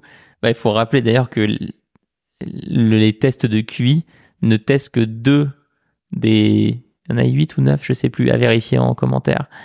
Euh, je crois qu'il y a 8 ou 9 intelligences multiples, mais les tests de QI n'en testent que deux, l'intelligence logico-mathématique et l'intelligence verbo-linguistique. Donc, euh, et c'est des intelligences qui sont très principalement euh, développées et valorisées dans le cursus scolaire classique. On va beaucoup moins euh, développer et valoriser et tester l'intrapersonnel, l'interpersonnel et, les autres. Donc euh, si euh, vous avez des mauvaises notes à l'école, c'est pas pas que vous n'êtes pas intelligent en fait. Peut-être juste que on, vous êtes dans un cadre où il y a que certaines formes d'intelligence qui sont mises en avant. Et qui plus est, c'est de mon point de vue, en tout cas, la diversité des intelligences qui crée euh, cette intelligence collective, cette émulation qui peut se créer lorsqu'une plusieurs personnes différentes justement sont mis ensemble et à partie pour euh, trouver une solution à un problème. Et tu vois, si j'ai que des gens qui réfléchissent comme moi, eh ben on va avoir tendance à trouver les mêmes solutions. Par contre, si j'ai des gens qui réfléchissent différemment avec d'autres types d'intelligence, ben c'est là où on va avoir une solution qui sera beaucoup plus créative. Et d'ailleurs, il y a des études qui ont été faites comme ça où ils avaient mis ensemble que des génies, que des QI supérieurs, je sais pas à 150 mmh. euh, face à un problème et des groupes qui étaient métissés avec un QI à 150, un autre à 120 et puis un autre à 80 ah. et puis etc. Et ben le, la qualité des solutions trouvées par le groupe multiple était bien meilleure que celle euh, des, des, génies entre eux. Super étude, je, je la connaissais pas. D'ailleurs, les génies entre eux, souvent peut-être, avaient un ego surdimensionné, ce qui les empêchait de travailler ensemble. L'intelligence interpersonnelle était absente. Bah ça, c'est la, c'est la, la raison de l'existence du test de personnalité ProcessCom qui a été inventé par la NASA et qui vient du crash d'une fusée, la fusée Apollo, et quand ils ont fait l'analyse de cause racine de pourquoi elle avait craché, ils se sont rendus compte que les ingénieurs qui étaient pourtant surdiplômés sur technique, sur intelligent, en logico-mathématiques, euh, n'arrivaient pas à se comprendre, ne s'étaient pas compris euh, en collaborant, et donc ils se sont dit, mais attends, faut absolument qu'on investisse euh, ce champ-là de la psychologie, de qui sont les gens, de comment ils se parlent entre eux, euh, pour éviter d'avoir des fusées qui se crachent à nouveau. C'est des outils que tu as utilisés dans ta boîte pour essayer de fluidifier les rapports? Ouais. Ouais, complètement, complètement, avec euh, plein de plein personnes différentes, notamment avec euh, les euh, mon, directeur financier, directeur général. On avait travaillé avec une coach avec cet outil Processcom, on s'était partagé nos résultats. Ouais, c'était avec des gens avec qui je, travaille sur des projets, je leur, je leur propose souvent, ouais. Et puisqu'on parle d'intelligence, de traits de personnalité, toi qui as formé de façon euh, indirecte 12 000 entrepreneurs, quelque chose comme ça. Alors, ouais, indirect 27 000 et 27 000 pardon. Et en, mais en direct plusieurs centaines, ouais. Euh, je sais pas pourquoi j'avais j'avais vu 12 000 quelque part, mais c'est peut-être un vieux chiffre. mais c'est notre souci, c'est qu'en fait, à chaque fois qu'on communique sur un chiffre, après il est il est obsolète et donc il faudrait qu'on ait un système qui met à jour partout, mais, mais on l'a pas créé. et, et, il semble qu'il y a des, des intelligences, des qualités, des traits de personnalité particuliers qui sont indispensables au fait de devenir entrepreneur ou que tout le monde peut l'être? moi j'en ai, moi je pense que tout le monde peut l'être, mais mais j'ai trois traits euh, qui sont qui sont euh, qui reviennent toujours. Accepter le chaos. Accepter. Il faut accepter qu'il y a un état de chaos. tout est relatif, donc c'est un chaos par rapport à ce que connaissent la grande majorité, pas tous, mais la grande majorité des personnes en, grandissant. Je commence une année scolaire, il y a un programme, ça commence en septembre, ça va finir en juin, il y a les examens en juin, voilà. C'est assez clair. Ça va absolument pas ressembler à ça de créer une boîte ça va être chaotique. Il n'y a pas de programme, on ne sait pas trop quand ça commence, on ne sait pas trop quand ça finit. Donc, il faut accepter cette part d'imprévu, d'imprévisible. Euh, deuxième euh, critère qui va être très important, faire cette, cette, démarche pour se connaître, justement, pour comprendre son logiciel, pour comprendre son système. C'est ce qui, euh, de mon analyse, va permettre de prendre le plus de plaisir et, et de donner les meilleures chances de, de longévité au projet de savoir, voilà, moi je, je, je fonctionne ainsi. Je, je, ne fais pas de séparation entre moi et mon projet. Je ne m'efface pas derrière mon projet. Je dis pas c'est c'est mon projet qui compte, je vais tout donner pour lui. Non, en fait, c'est une imbrication, c'est une corrélation euh, tout le temps super forte. Et après, la dernière, euh, euh, le, dernier critère qui est, très live mentor, c'est de penser long terme, c'est d'accepter que ça va être un chemin sur plusieurs années, sur 10 ans, sur 20 ans, sur 30 ans, mais c'est, c'est aussi la forme d'entrepreneuriat que nous, on veut encourager, dans laquelle on croit le plus c'est bien de penser long terme parce que sinon euh, tu peux avoir tendance aussi à t'engager dans un projet qui en réalité est pas du tout aligné avec toi-même et puis te rendre compte après coup que tu y as passé 10 ans de ta vie alors que c'était pas forcément le truc qui te faisait vibrer. Euh, sur, sur le chaos, je fais, je fais une petite parenthèse parce que c'est un sujet que je trouve intéressant. Je sais pas si tu as déjà vu ces espèces de plaques vibrantes sur lesquelles tu mets du sable et ça fait des formes. Non, ça j'ai pas vu. Alors je t'enverrai une vidéo, je la mettrai en lien dans l'article lié pour, euh, pour, ceux qui ont envie de voir. Et c'est beau parce que tu vois que la matière s'auto-organise. Donc les grains de hmm. sable ont tendance à se rapprocher les uns les autres et font des formes fractales. Ah, et, et, ce qui est très intéressant, c'est que sans changer la modulation de ces, euh, de ces, de ces vibrations, eh bien, elle prend une forme fractale et puis après, elle se désolidarise complètement dans une phase de chaos avant de reprendre hmm. une nouvelle forme. Hmm. Et toujours comme ça, de façon perpétuelle. Et tu te rends compte que la phase de chaos, elle est inhérente à la transformation de la matière. Tu peux pas avoir un renouveau sans passer par cette phase de chaos. Et donc plutôt que de voir la phase de chaos comme quelque chose de négatif, forcément ça fait peur parce que tu es dans l'inconnu, tu peux le voir dans la création de multiples possibles, dans, la, dans le bourgeonnement de plein de petites branches, de plein de petites possibilités qui vont donner lieu à celle sur laquelle tu pourras marcher par la suite. Ouais, mais là-dessus, euh, il faut mentionner un livre qui vient de sortir d'un d'un ami qui s'appelle Bruno Marion, qui a écrit un livre qui s'appelle On ne va pas tous finir avec une hache au fond de la forêt, titre du livre de l'année, enfin, en tout cas, titre le plus rigolo. On ne va tous, pas tous finir avec une hache au fond de la forêt. Lui, c'est un spécialiste des théories du chaos et il explique très bien que le chaos, c'est pas le bordel. Il peut y avoir un ordre dans le chaos. Euh, et en tout cas, dans le, dans le chemin d'un entrepreneur, ce qui va donner cet ordre, c'est la vision, c'est le rêve, c'est la mission, c'est euh, cette euh, ce, quelque chose de lointain auquel on se auquel on se raccroche. Et c'est ça qui donne aussi envie aux autres de te suivre. Tu vois, quand tu vois quelqu'un transcender par un projet, c'est inspirant, quoi. Ah ouais, t'as envie, as envie d'y aller, c'est clair. Moi, Alexandre, par contre, je te déteste parce que tu es en train de faire exploser ma liste de livres à lire alors que j'arrive ah, déjà pas, déjà pas à venir à bout de tout ce que j'ai envie de lire. Tu vois, ça, c'est le grand drame de ma vie. Et là, tu viens de m'en citer 10. ouais, t'es pas le seul à me, dire ça, mais ça, c'est mon, c'est ma malédiction à moi aussi. Hein. Moi aussi, j'ai toujours trop de livres à lire, mais c'est une activité euh, tellement exceptionnelle.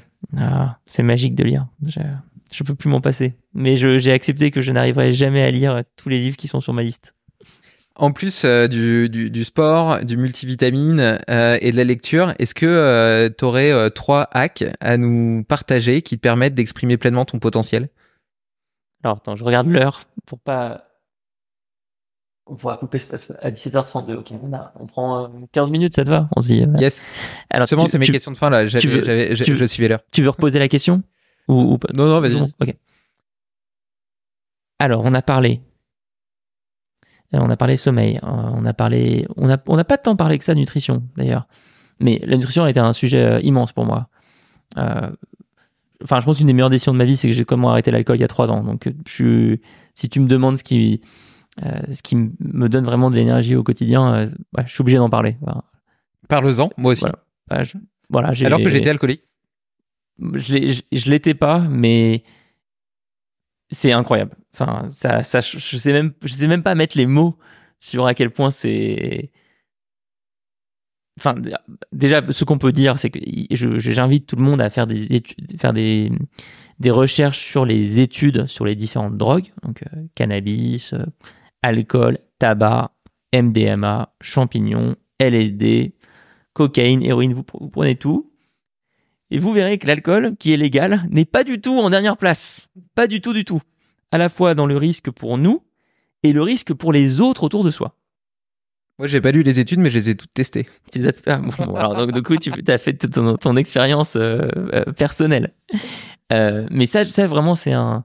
Je trouve que ça, peut donner un petit électrochoc à, à tout le monde.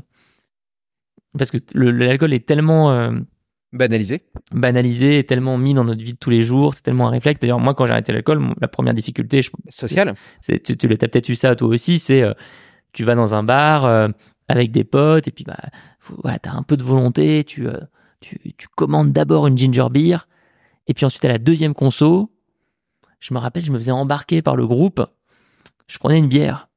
Et après, je me sentais, je me sentais con, quoi. J'avais pas vraiment euh, voulu cette bière. Et puis après, j'ai trouvé des astuces qui m'ont été utiles dans la phase de transition. Et puis, puis maintenant, ça me donnerait absolument pas l'idée de, de commander de l'alcool quoi. Avec tes potes et même euh, tu vois même dans la sphère euh, pro euh, dans le business, moi je, souvent tu vois j'ai enfin pas souvent mais ça m'arrive d'avoir des déj où je me sens presque coupable de prendre une eau pétillante parce que la personne que j'ai en face de moi a envie de boire du vin, tu vois. Elle te propose un verre de vin et tout, tu dis d'eau pétillante, tu vois qu'elle a quand même envie de prendre son verre de vin, tu sais qu'il y a des enjeux derrière, tu dis bon tu vois en, en synchronisation etc, c'est pas terrible quoi.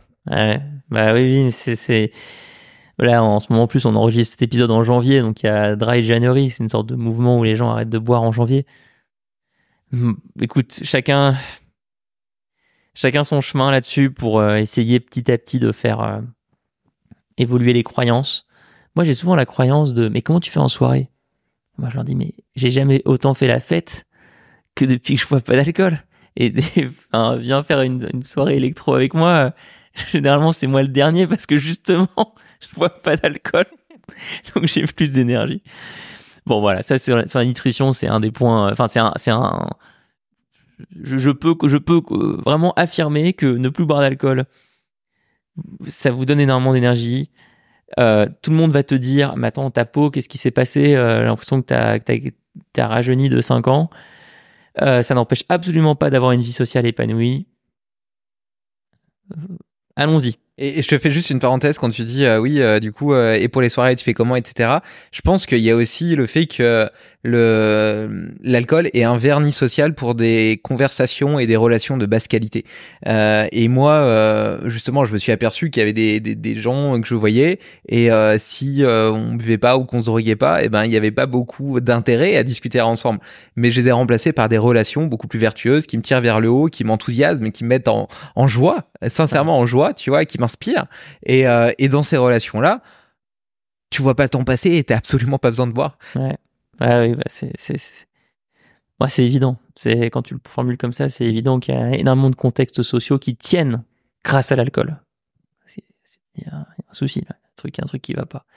Deuxième hack, les randonnées. Moi, je suis devenu euh, un immense fan des randonnées grâce à, et grâce aussi d'abord initialement à ma à ma copine, euh, qui euh, fait partie d'une asso de randonnée depuis, je crois, près de dix ans Ça c'est génial, tu vois, c'est un groupe, euh, ils font des randonnées tout le temps ensemble. Moi je me suis je me suis greffé, maintenant je suis, membre du groupe.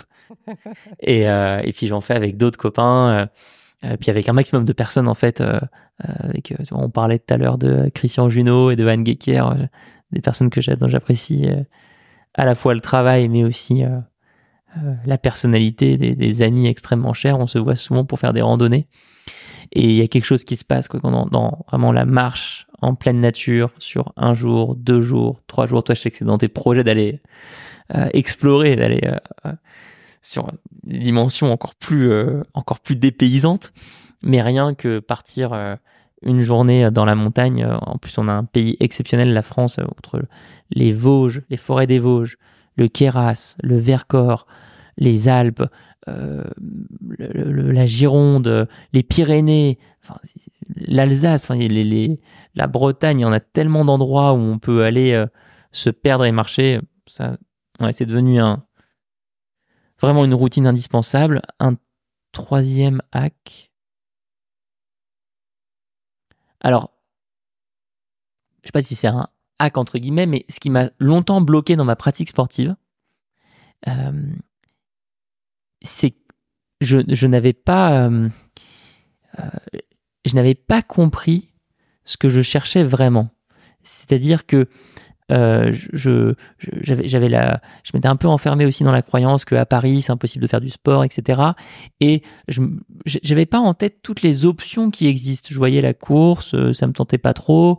Je voyais le tennis ça me tentait pas trop. La natation ça tentait pas trop et en fait, au fil du temps, moi, j'ai compris qu'il me fallait une dimension super ludique, super joueur. Et in fine, je suis tombé sur le cirque, qui a été euh, mon truc à moi. Mais ça, mon, mon hack, c'est vraiment de croire que euh, on a tous une manière de mouvoir. J'en suis absolument certain. Mais ça demande une démarche de la trouver. Ça demande une exploration, justement. Et euh, bah, il faut, faut y aller. Ça vaut, le, ça vaut le coup d'investir ce temps pour, euh, pour aller à la recherche de, de ce, qui, ce qui nous parle et de pas euh, s'arrêter à ouais, je suis allé à la salle de sport, c'est pas du tout pour moi. tous les, les mecs et les nanas qui sont là à porter des haltères, c'est pas mon truc. Ouais, bah, il y a plein d'autres trucs, il y a plein de, il y a plein de manières de se mouvoir. Plein, plein, plein, plein, plein. T'aimerais avoir des enfants? C'est un sujet en cours de discussion. Euh, c'est un sujet euh, qui m'interroge beaucoup. Ok. Euh, quelle leçon est-ce que tu aimerais leur transmettre si tu en avais? Une leçon de vie, tu vois, si tu devais synthétiser 35 ans de, d'existence, ça serait quoi la chose la plus importante que tu aimerais leur dire? De pas perdre le mouvement qu'ils ont bébé. Ouais. Ça, je, je, garde, je garderai vraiment ça. Ouais. En ce moment, c'est un sujet qui me travaille beaucoup. Je, moi, je regarde des vidéos bizarres sur Internet. Hein. Je regarde des vidéos de, de préparateurs physiques ou de d'explorateurs du mouvement qui euh, montrent des bébés en train de bouger par terre et qui disent regardez, il fait, ce mouvement-là avec son épaule, avec sa jambe et tout. Regardez, c'est vrai que c'est, passionnant. Hein. C'est incroyable, tu vois des trucs, euh, tu te dis, mais nous, on serait incapable de faire ça. avec une facilité en plus euh, hallucinante. Donc voilà ce que je leur, ce que je leur dirais. Il y a, il y a un sujet euh, où as, duquel tu as radicalement changé d'avis euh, ces trois dernières années, quelque chose que tu croyais dur comme faire, et puis en fait, euh, maintenant, tu, te, tu penses l'inverse?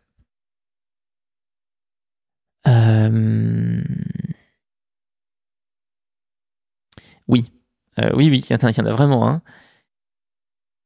L'amour est devenu plus important pour moi que la liberté. Alors, tu, tu, dans les dernières questions, tu te lâches euh, complet, hein, toi, avec tes invités. Mais c'est vrai que pendant, très très longtemps, ma valeur cardinale, c'était la liberté. C'est pour ça que je voulais entreprendre. Et dans ma forme d'entrepreneuriat, je voulais être le plus libre possible. Et euh, j'avais vraiment en tête cette image. tu peux partir avec un baluchon, euh, aller où tu veux. et depuis trois ans, et c'est rigolo que tu donnes cet intervalle de temps parce que c'est vraiment depuis pile trois ans tu vois, on, enregistre en janvier 2024 et c'est vraiment pile depuis janvier 2021. C'est très rigolo. Euh, que euh, suite à, différentes pratiques thérapeutiques, j'ai compris que, que je voulais beaucoup plus préconiser l'amour. Ça comptait beaucoup plus pour moi. Que ce soit l'amour dans ce que je fais, plus que la liberté dans ce que je fais, l'amour dans mes relations, l'amour avec euh, des personnes de ma famille, une,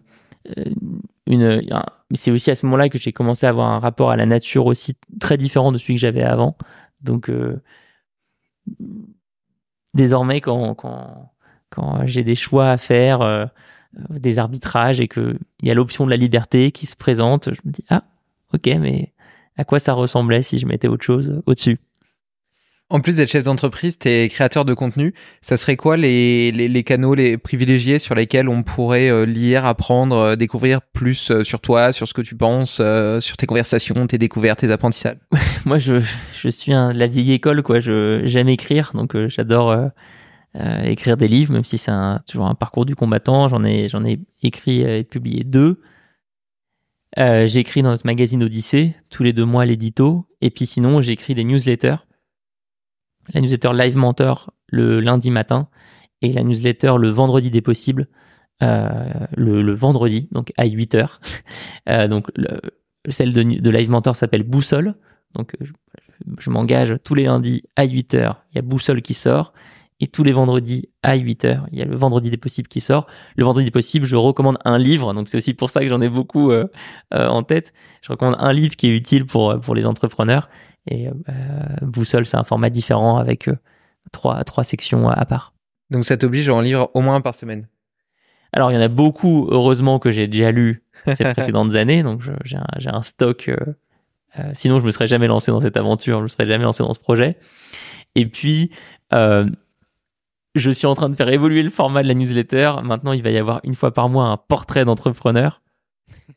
Parce que c'est vrai qu'effectivement, sinon, tenir le rythme, ça devient très compliqué. Et je commence à, et ce serait intéressant d'avoir tes, recommandations à toi, je commence à euh, parler de livres santé.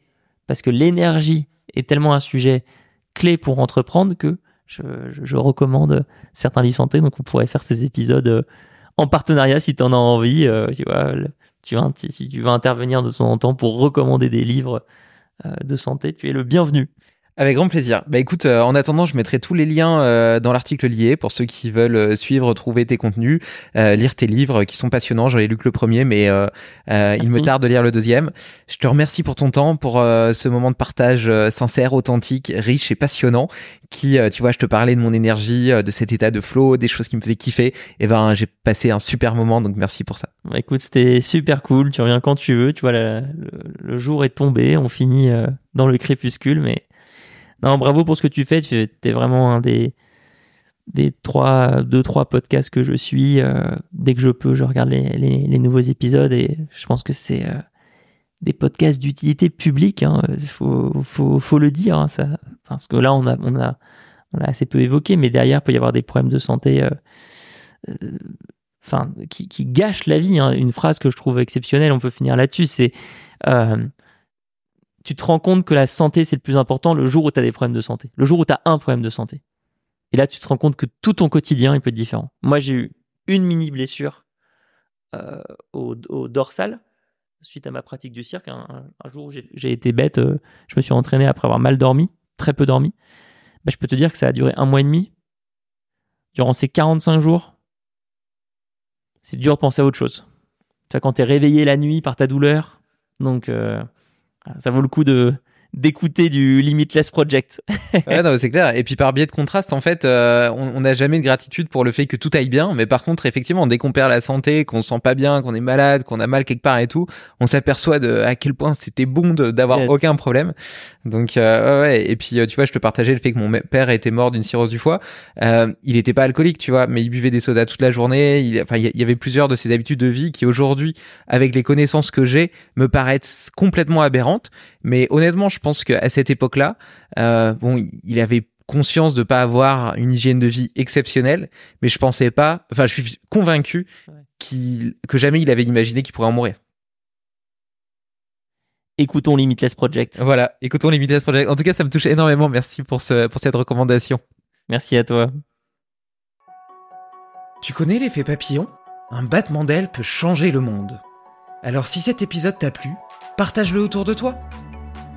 Pour ne rien oublier, sache aussi que tu peux retrouver les meilleures citations et hacks dans l'article lié sur limitless-project.com.